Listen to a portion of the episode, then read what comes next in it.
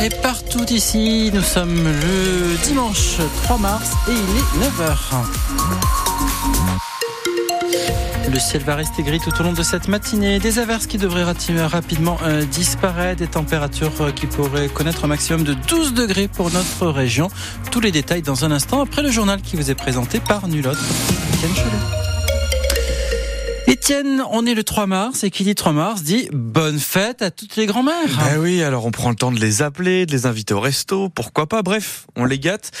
Parce qu'une mémé, Manon Lambert Brunel, bah c'est génial.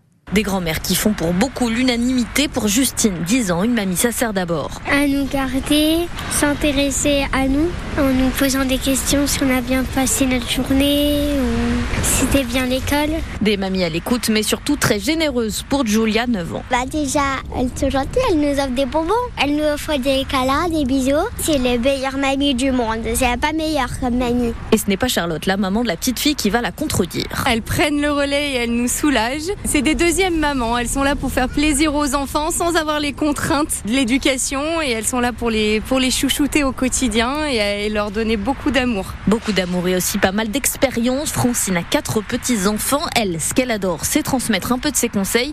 Mais attention, seulement quand on lui demande. Les miens, ils me demandent, ils me téléphonent, ils me demandent, mamie, qu'est-ce que t'en penses? Est-ce que c'est bien? Faut les laisser parler, écouter, on donne notre point de vue et après, ben, ils font ce qu'ils veulent.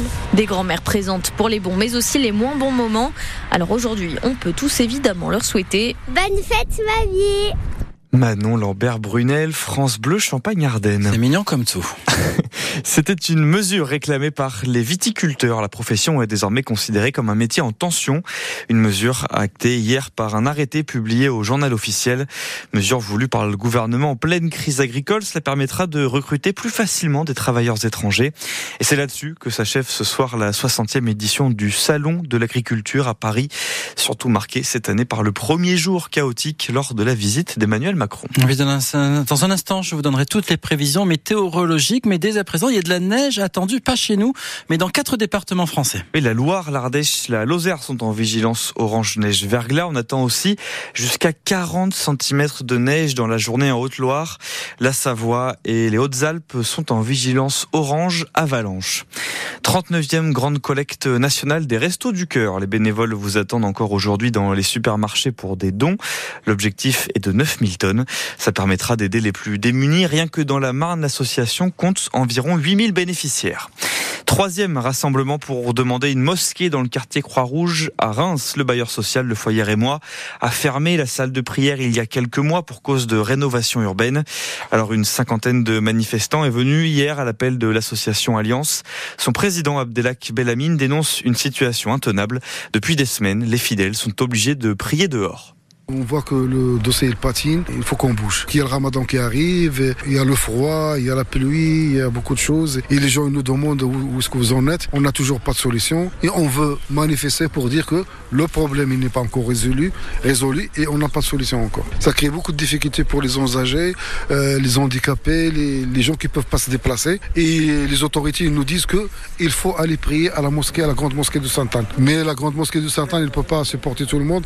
Il y a déjà une saturation Donc euh, on essaye de mobiliser autour d'un lieu, de, une salle de prière ici dans le quartier qui peut rendre service aux gens sur place.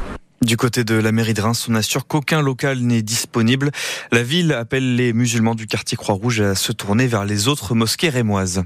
47 pompiers ardennais pour éteindre un gros incendie cette nuit. Un feu de hangar de 400 mètres carrés dans une exploitation agricole à Sauce Champenoise près de Rotel.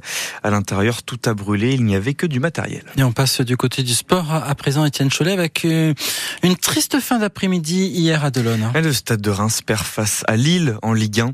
Le capitaine Raymond moi, Younis Abdelhamid a raté une passe vers son gardien. L'attaquant lillois, lui, en a profité. Ça fait un 0. Et ça fait un nouveau match sans victoire à domicile depuis le début d'année.